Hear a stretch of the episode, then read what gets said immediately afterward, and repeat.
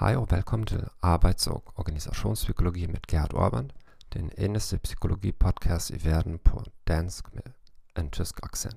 I dag vil vi tale om trafikpsykologi. Trafikpsykologi er en disciplin inden for psykologi, der studerer forholdet mellem psykologiske processer og trafikanternes adfærd.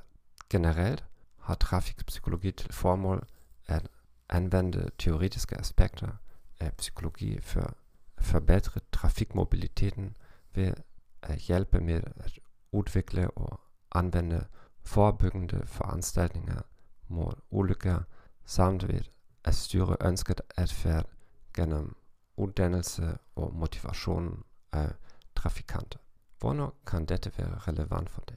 Din virksomhed er stærkt afhængig af transporttjenester. Forskningsresultater i trafikpsykologi kan også anvendes til andre situationer med interaktioner mellem menneskelige operatører og maskiner.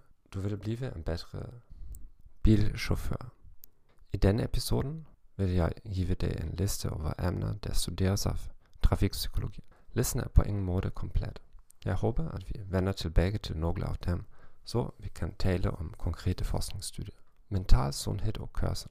Virkningerne af mental sundhed på kørsel og omvendt indvirkningen af kørsel på mental sundhed. Neurovidenskab og gamle bilchauffører.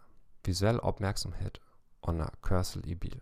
Personlighed og kørsel. Menneskelige faktorer og ergonomi. Faktorer, der påvirker brugen af sikkerhedsseler. Alkoholhemmet kørsel. Overtrædelse af hastighedsbegrænsninger. Distraktion af bilchaufføren.